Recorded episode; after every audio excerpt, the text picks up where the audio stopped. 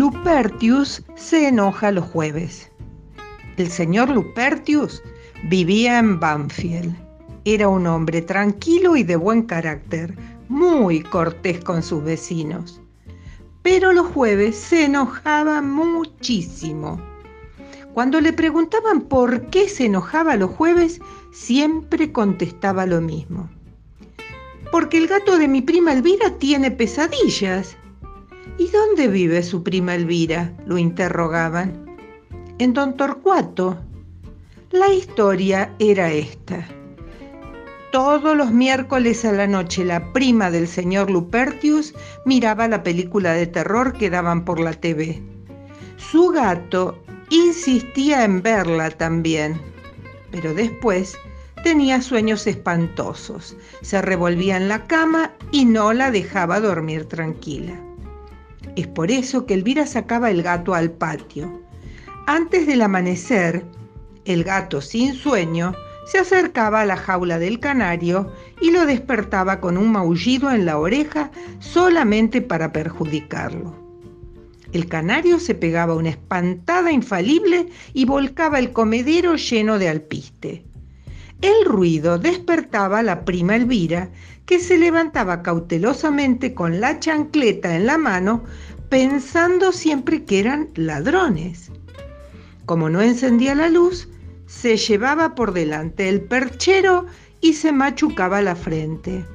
Decía una palabrota y entonces sí, encendía la luz. La luz de la habitación de Elvira despabilaba al vecino del fondo que se acababa de acostar porque era acomodador de cine. El hombre aprovechaba para ir a la cocina y comerse una cucharada sopera de dulce de leche a escondidas de su mujer. El ruido de la heladera al abrirse y cerrarse despertaba a su perro Fido que se ponía a ladrar como un trastornado. Por supuesto, eso despertaba a toda la cuadra.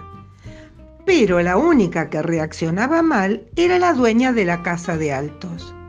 La dueña de la casa de altos subía rápidamente a la terraza, elegía una maceta llena y la tiraba al patio del acomodador con la esperanza de acertársela al perro.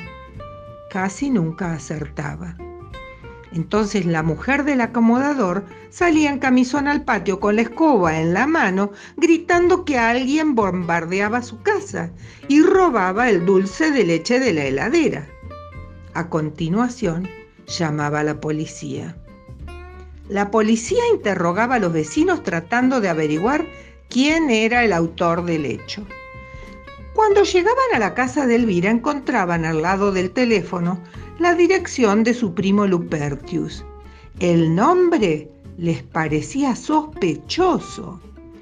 Entonces, con todo disimulo, mandaban un detective disfrazado de vendedor de libros ambulante a la casa del mismísimo Lupertius que vivía en Banfield. El falso vendedor tocaba timbre y se producía este diálogo vengo a ofrecerle el segundo tomo de la Enciclopedia de la Fauna y Flora Australianas. Pero antes, me gustaría que me contestara una breve encuesta. ¿Cómo no? Pregunte nomás. ¿Usted acostumbra a arrojar macetas a los patios ajenos? No. ¿Y a robar dulce de leche de madrugada? Tampoco. ¿Por quién me toma? El detective tachaba a Lupertius de la lista de sospechosos y se iba sin nada más que hacer y todas las veces así. Pero nuestro héroe quedaba muy enojado. El episodio lo ponía de un humor pésimo durante el resto del día. Por suerte, eso ocurría solamente los jueves.